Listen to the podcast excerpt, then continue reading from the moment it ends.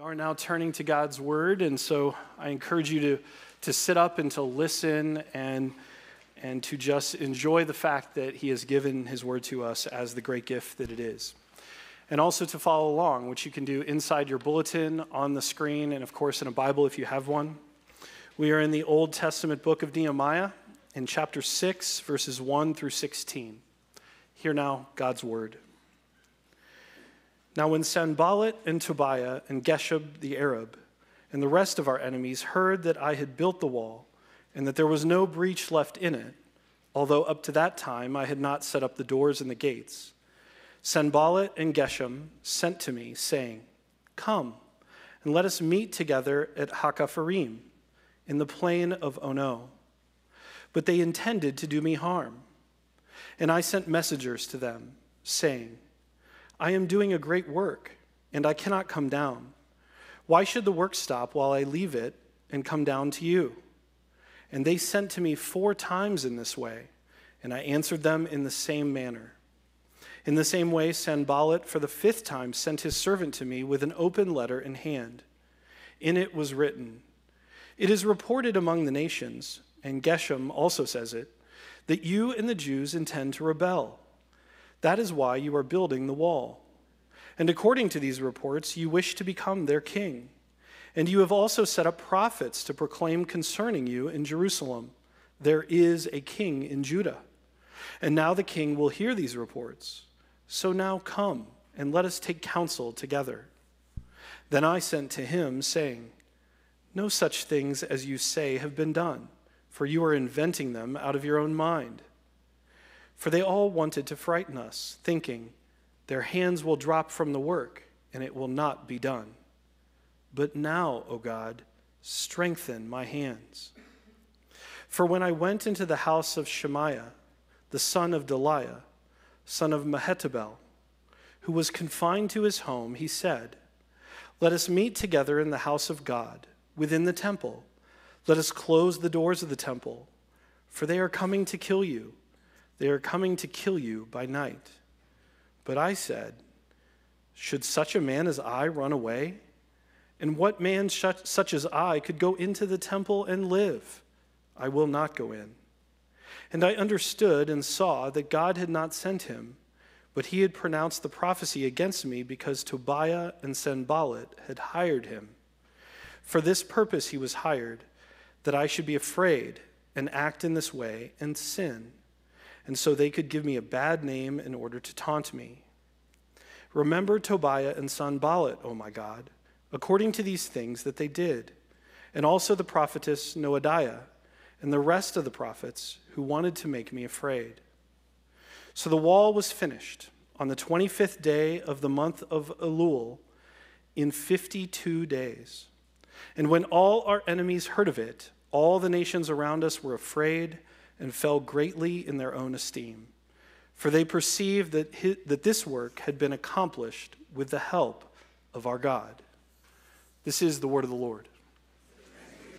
Have uh, some of you heard of this man, William Wilberforce? Okay. Uh, 1759 to 1833. Um, he was as privileged as it gets. He was born into a very well to do family in England. He was elected to Parliament after being groomed at the greatest schools of the time. At age 21, he was elected to Parliament.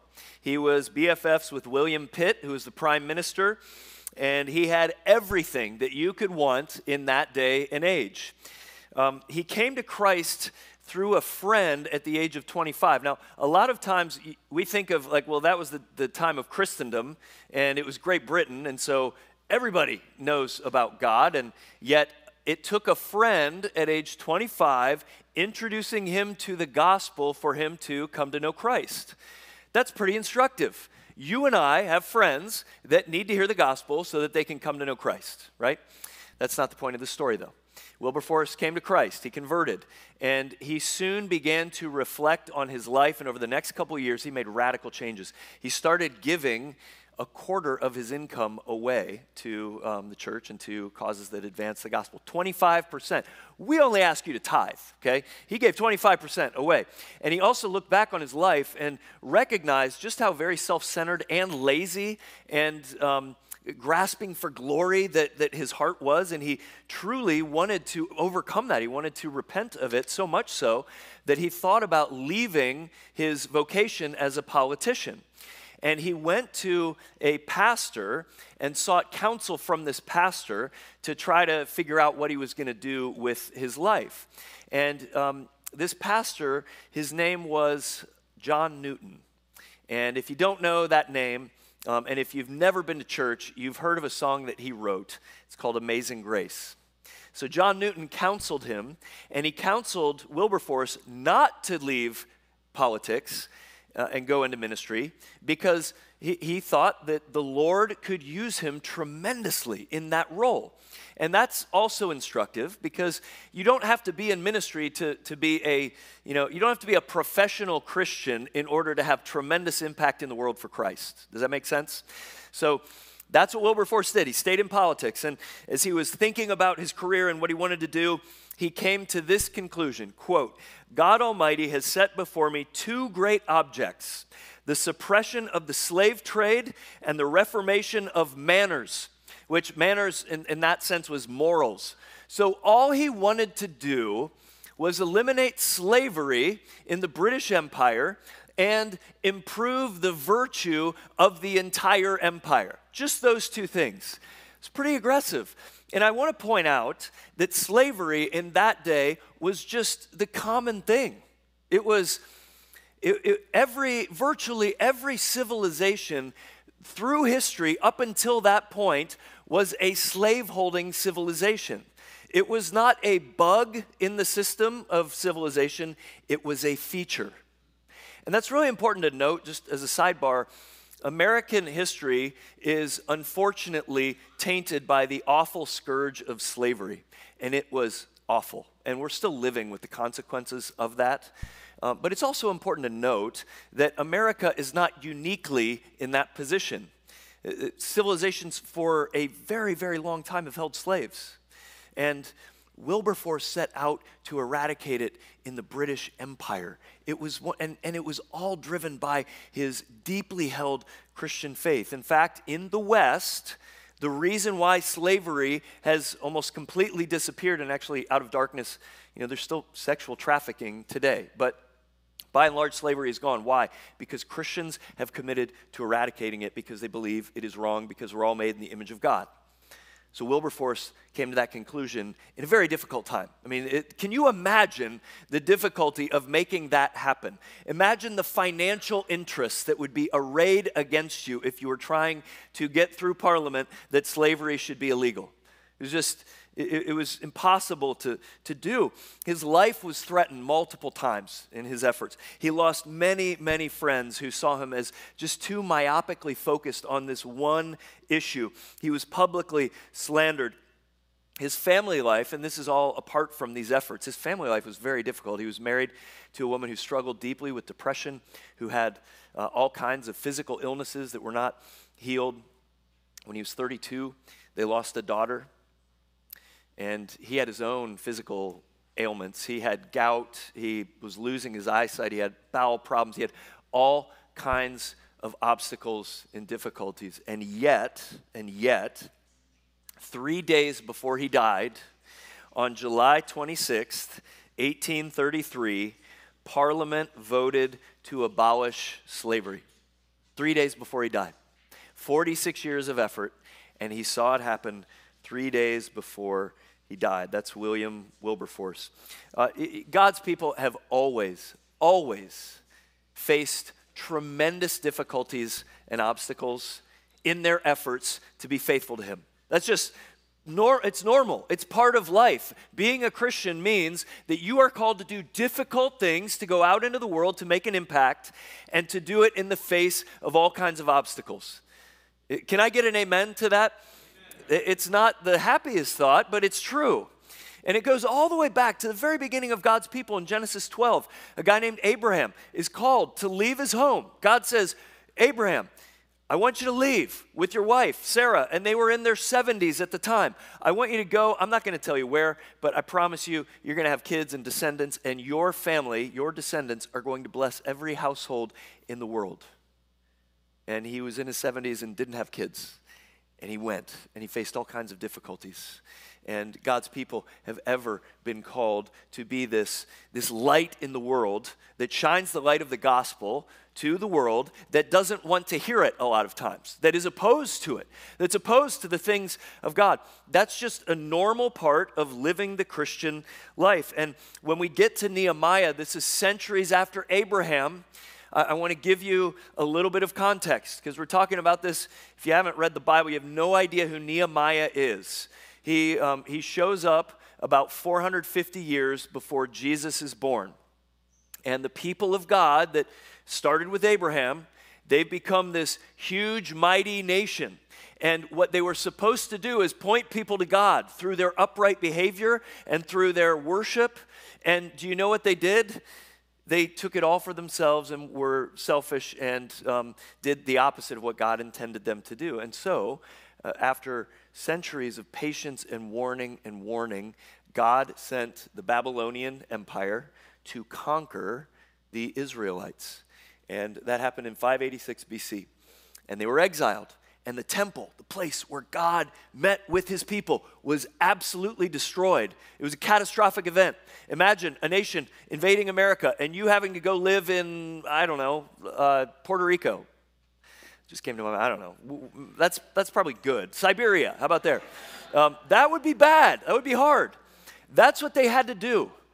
And then, about uh, 50 years later, the Persians conquered the Babylonians, and the Persians, Cyrus said, You guys can go back to Jerusalem. You can go back. So they went back, and it was in ruins. And then this guy named Zerubbabel, a priest, began to rebuild the temple, the very place where God met with his people. They needed the temple. And Zerubbabel rebuilt it. it took him 20 years, but the temple was rebuilt. But the place was still in shambles, and they didn't even have the word of God. And so a guy named Ezra came about 60 years later. He went to Jerusalem with here's how you worship God. And I want you to know that today also there are right and wrong ways to worship God. I know that's unpopular. Like People think, oh, you worship God your way, I worship mine, I worship the, you know, say thank you to the stone for being a stone. And what the Bible says is, no, that's wrong. Don't worship that way. I'm going to tell you how to worship. That's why we do all the things that we do, because we're trying to follow what the Word of God tells us to do. And Ezra reinstated the law on how to worship with God's people. But they still had a massive problem. And what was that problem? They didn't have a wall around the city, and so their enemies could come in anytime. They had no safety. Imagine living in your home, and at any point in time, enemies could come in and take your stuff and, you know, beat you up and whatever. So they, need, they needed a wall. And that's where Nehemiah comes in in 445, 445 years before Jesus. Nehemiah comes to Jerusalem, and he has one job. His job is to rebuild the city walls.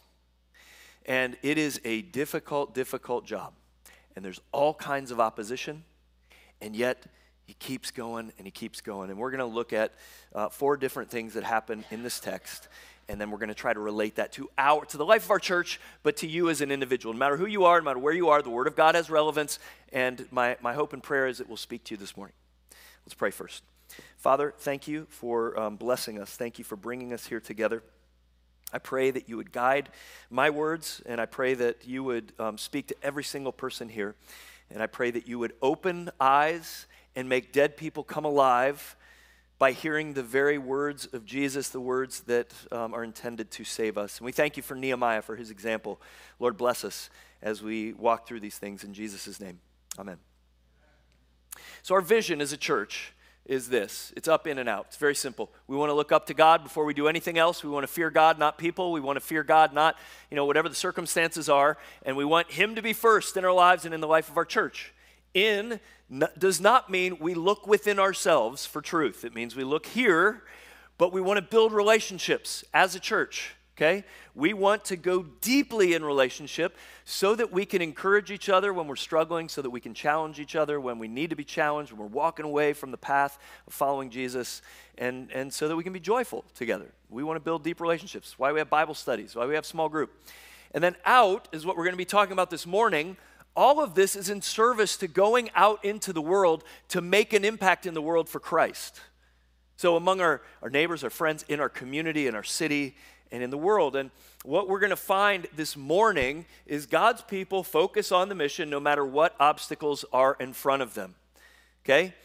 God's people focus on the mission no matter what obstacles, and they keep going, they don't stop.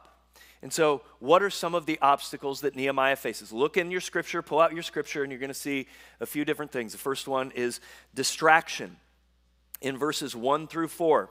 So you have Sanballat, Tobiah, Geshem. They've been in the text. They're like the, they represent all of the other nations who are opposed to God's people.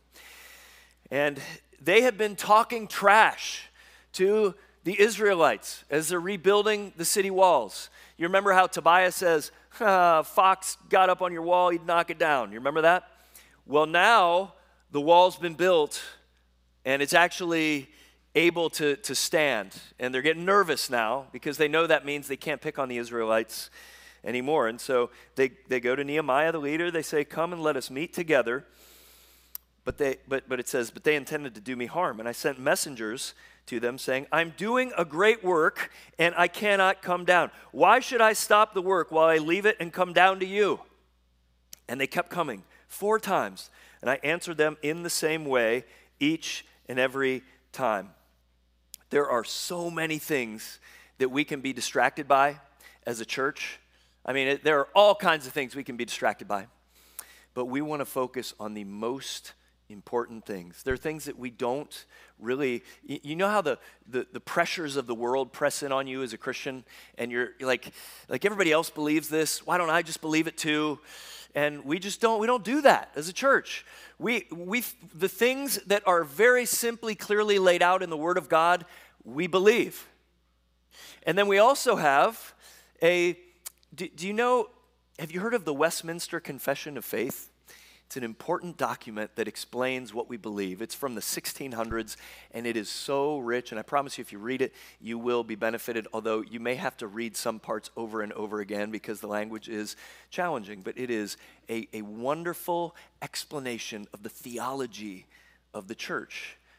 That's what we believe. And those things really aren't changing. And we go out into the world with those truths. And we love people as we do it. Have, have you heard this phrase before? The church should not be a museum for saints, it should be what? Hospital for sinners.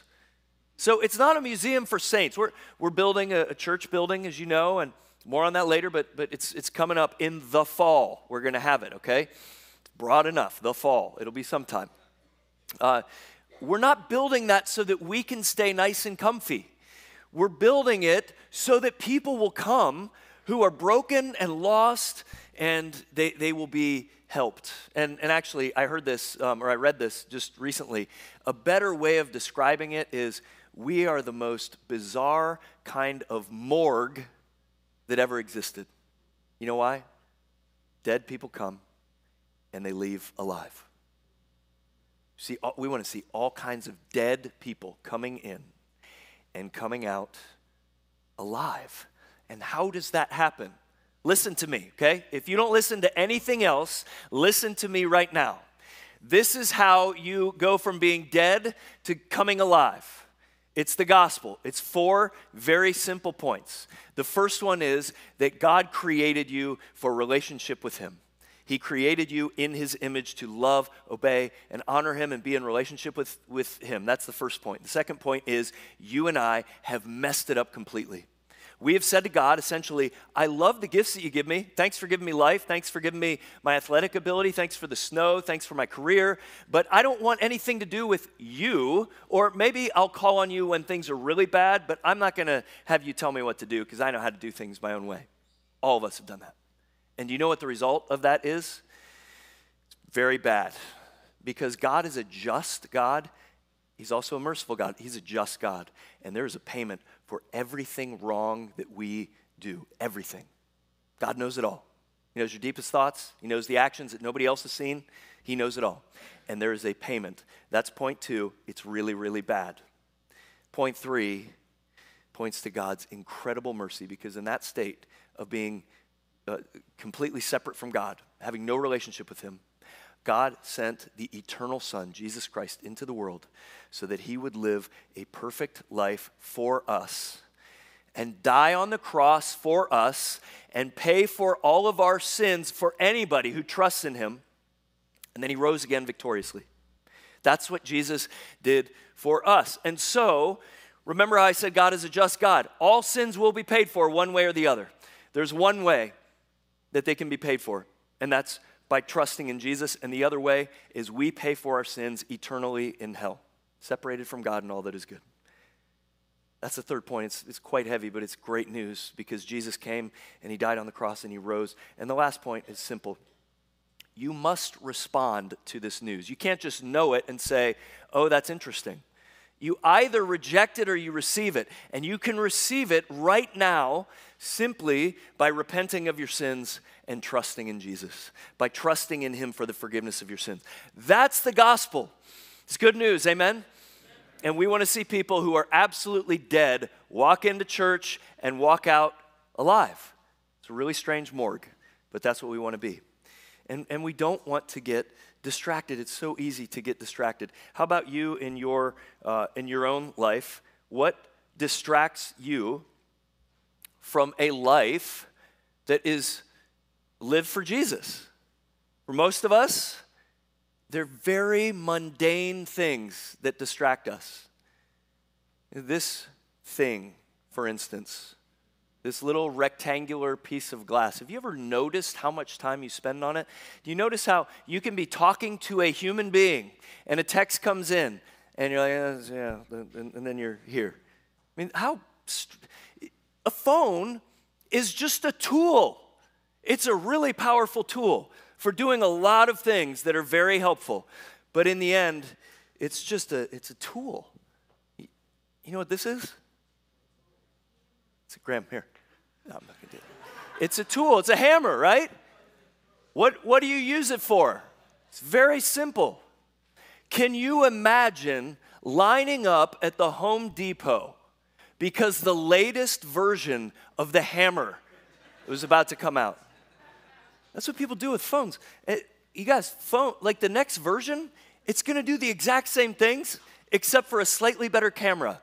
I'll, I'll, spoil the, you know, spoiler alert. That, that's, that's all it is. And yet we invest, like, we could draw boundaries around just that one tool and be far less distracted. How, how about your entertainment? How much of your day is spent in entertainment? Entertainment's not bad. We, we all need to escape sometimes, and it's not bad. But if you are entertaining yourself for hours and hours and hours, you are wasting your life. What other ways are you distracted, all kinds of ways. Nehemiah is absolutely focused on the goal, and the goal is to rebuild the wall. And so we go from distraction to distortion in verses 5 through 9. So that doesn't work. They, they try to get him to come down from the wall, that doesn't work. So it says in verse 5, in the same way, Sanballat, for the fifth time, sent a servant an open letter. And the letter basically says, uh, we hear that you Jews intend to rebel, and that's why you're building the wall. According to these reports, you want to become king, Nehemiah, and you've set up prophets to proclaim there is a king in Judah. And now the king will hear of these reports. The king was the Persian king. And if this were true, this would be really bad for Israel because the Persians would come and would um, completely destroy their wall again. And so uh, Nehemiah has no intent of doing this.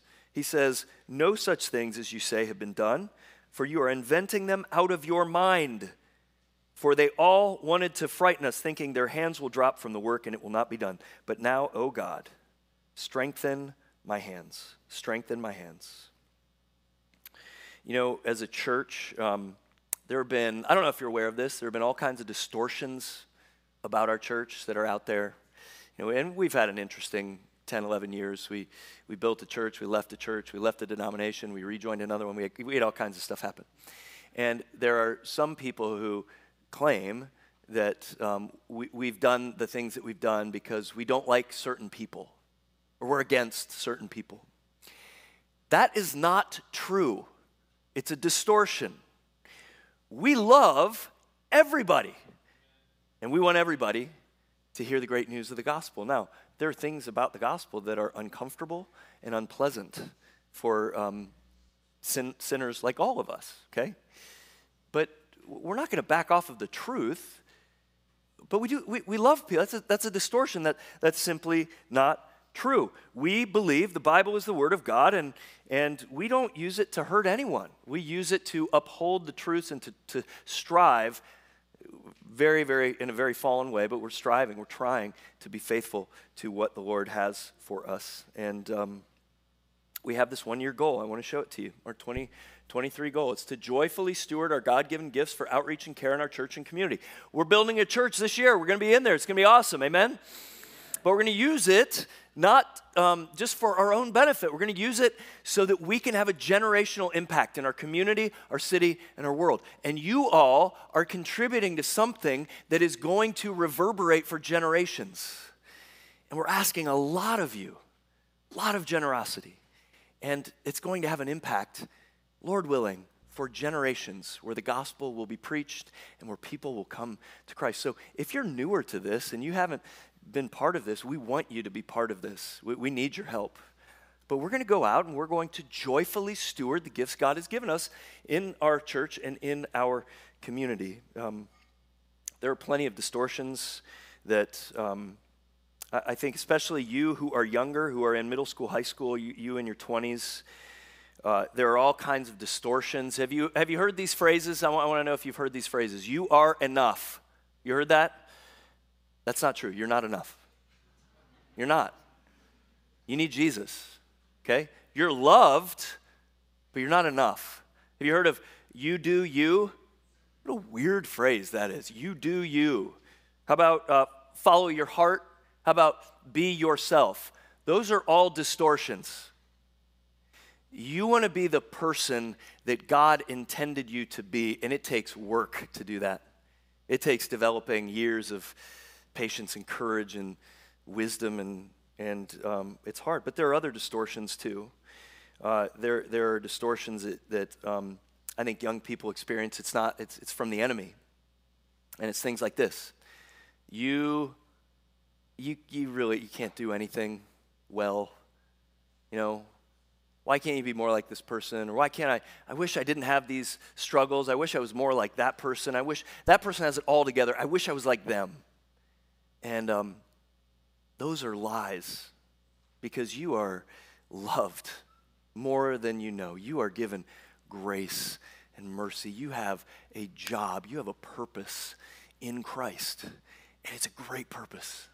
And it's unfolding right in front of you. And it's so awesome to see you uh, students growing up and, and to see what God is going to do. So don't believe those distortions that your life is an accident and that you don't mean much. And I really want to encourage you about another distortion. This is specifically for you who are younger, okay? So, middle schoolers, high schoolers, 20 somethings, look up. Let me see your eyes, okay? I see you back there, Linden basketball team. I'm glad you're here. You're looking up. Uh, in your teens and 20s, you are told a distortion, and it is live for you. Go do what you want. Go have fun. Uh, make as much money as you can.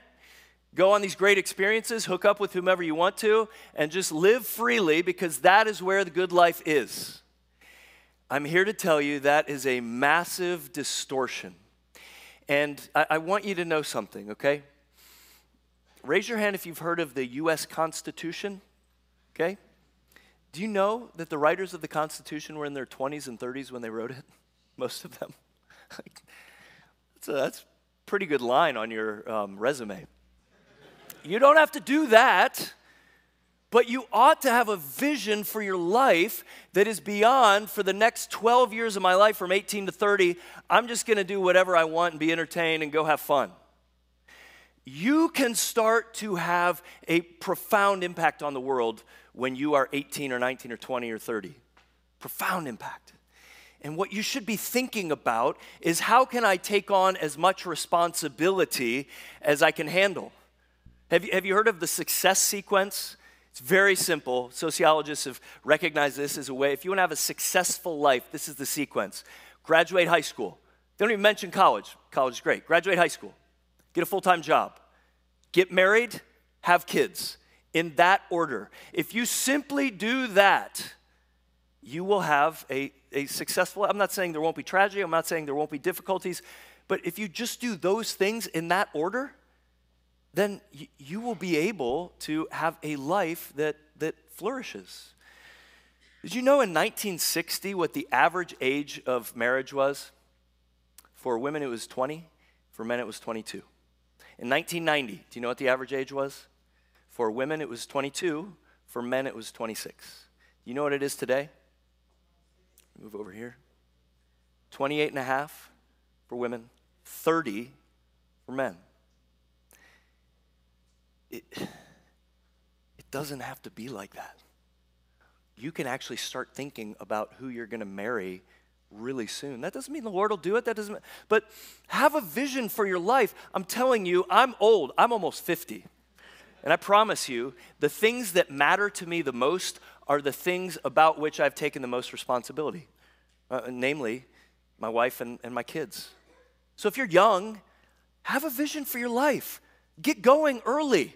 Don't wait until you're 30 do it when you're 18. Start thinking about how you can take responsibility. Those of you who are here who are single parents, man, we, we love you. And it is a hard job to be a single mom or a single dad. And you need to give yourself a lot of grace. And you need to know that there's a church that wants to come around side, alongside you and support you. And just keep going with your kids. Keep, keep teaching them. Keep loving them. If you are married, your vision should be to have the best marriage you can, you can have, you know? Uh, Leah and I this week, we got away for a few days and we read a marriage book. And I've been married 25 years. And I'm not bragging about it, it's just because I'm remedial, because I need to read books still 25 years in. But you should be working on your marriage. If you have problems that you know uh, are, are going on in your marriage, then address them. By God's grace, address them. If you have children and they're growing up in your home, your vision should be that you raise them to know and love Jesus. It's much more important that they have Jesus when they leave your home than that they have a really good soccer career or a ballet career. I'm not saying that they can't coexist, they can, but there are times where you just have to choose. And, and you ought to choose Jesus. If you are retired or close to retirement, man, your life, this next chapter is not your own. It's not just all about you and spending all the money on yourself that you've saved for so long. Um, although you can do that, like to some degree, it's great. But, but just, man, serve Jesus. We have so many retired people in this church who are amazing models of this. And I praise God for that. Amen? You know somebody who's older who's serving? I do. I know many, and I'm very, very thankful. There are distortions all around, and we ought to be aware of them, and we ought to, by God's grace, seek to believe the things that are in the Bible. Next, uh, discernment. Nehemiah practices incredible discernment in verses 10 through 14 because the problem is here that there's a God, there's, there's a, a, a Jewish person who is telling him, Come down off the wall in verses 10 through 14. It says, Let us meet together in the house of God within the temple. Let's close the doors, for they are coming to kill you. They're coming to kill you by night. Well, that was true. I mean, there, there were death threats on Nehemiah's life. And sometimes our fear is a good thing because it leads us to protect ourselves. I'm not saying fear is bad at all times, but, but here is clearly fear would have been sinful. And Nehemiah says, No, I'm not doing that. Should such a man as I run away? And what such, what man such as I could go into the temple and live? I will not go in. It, it, it said in verse 13, this guy was hired by Tobiah and Sanballat, his enemies, that I should be afraid and act in this way and sin so that they could give me a bad name. So he, he's, he's not daunted by this. And discernment is a very important gift that we develop over a lifetime.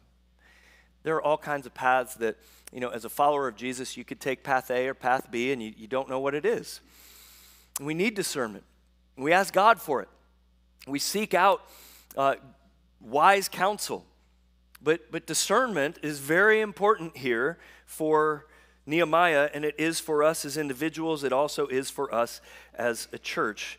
Uh, we know that our vision is, is clear up and out, but, but within that, what do we do? How do we serve? What ministries do we support? Those all require discernment, and uh, we want to, to be discerning with our lives. We know we want to go out into the world with the, the gospel, with our, our tithing, with our love, and we want to tell people the truth in a way that is loving. And um, how do we do that? We need discernment. We need discernment. And so we ask God for that as we seek to bring every area of our life under the lordship of Jesus Christ. And Nehemiah will not be slowed down. And he, he prays, Remember, O God, these guys, bring justice to them because they wanted to make me afraid. We should not, there's nothing that we should fear more than the living God. Amen? Nothing. And that's how Nehemiah is. Finally, it gets done in verses 15 and 16. After all this time, all this effort, and it just took 52 days. They, they build the wall, and their enemies are afraid, not because they're, they're building some kind of weapon to attack, they're just building a wall so that they can actually carry out the, the mission that God's given them to worship rightly and to live according to the law. And it says they perceived this work had been accomplished with the help of our God. Amen to that. It was God who helped them to do it. And um, we're building this church. And Lord willing, it will happen in the fall. And um, I'm so excited about this. And there have been so many obstacles and um, we're, we're going to be in, and we're going to have this, this not I won't call it permanent, but a very long-lasting mark in the community for the gospel. And why are we doing it? Not to build a wall, but to go out into the community and make an impact and make a difference for the gospel. That's how we will use this. It is for our community. It is to bless the world around us and we will always keep this mission in front of us and focus on the mission no matter what obstacles we face. And so, my hope is that we see many, many things that are incredible to happen in the, in the years to come. That we plant other churches, that we disciple our kids deeply, that we invite all kinds of dead people in who come alive, that we have all kinds of events for the community, et cetera, et cetera. But we want to carry out the mission no matter what obstacles are in our way. And um, when is this done for us as individuals? When do we finish the work? Well, it's when we go to visit the actual morgue, right? Paul put it this way I have fought the good fight, I have finished the race, I have kept the faith. He was at the end of his life, he was about to be executed. He's the greatest Christian missionary, and he was about to be beheaded by the Roman Empire. And he could say at the end of his life, fought the good fight, finished the race, kept the faith. We uh, often have very little control over what our race is like. You know, your race as an individual is different from yours, is different from yours, is different from yours. We all have like a vision for our life that we that we hope to see happen. And often that is not what happens. We have people in, here in this in this place right now who have um, incredibly difficult family lives who have terrible, terrible illnesses that just came out of nowhere, have deep, deep struggles in, in marriages. And, you know, often we don't pick these things. All that we can do is run the race that God has given us and to do it as faithfully as we can. That's what we want to do as a church, and that's what we will, by God's grace, do as individuals. Let's pray. Father, thank you for bringing us here. Thank you for your incredible mercy, and you've, you've just, you're so, so good to us. And we pray that we would live faithfully for you. We're sorry for how woefully short we fall. We thank you for the mercy you've shown us in Jesus. Lord, I pray for every single person in this room who is not a believer in Jesus, that you would draw them to you even now, that they would repent of sins and trust in you.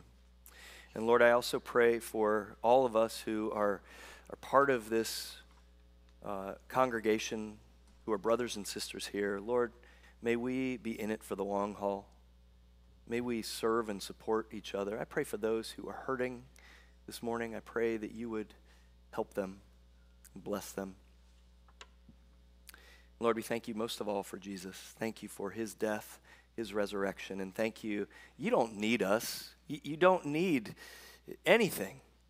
You, you could literally use stones to cry out that Jesus is Lord, and yet you, you choose to condescend to use broken sinners like us. Help us to be faithful. And hear us now as we pray according to how Jesus taught us. Our Father, who art in heaven, hallowed be thy name. Thy kingdom come, thy will be done, on earth as it is in heaven. Give us this day our daily bread, and forgive us our debts as we forgive our debtors. And lead us not into temptation, but deliver us from evil. For thine is the kingdom, and the power, and the glory forever. Amen.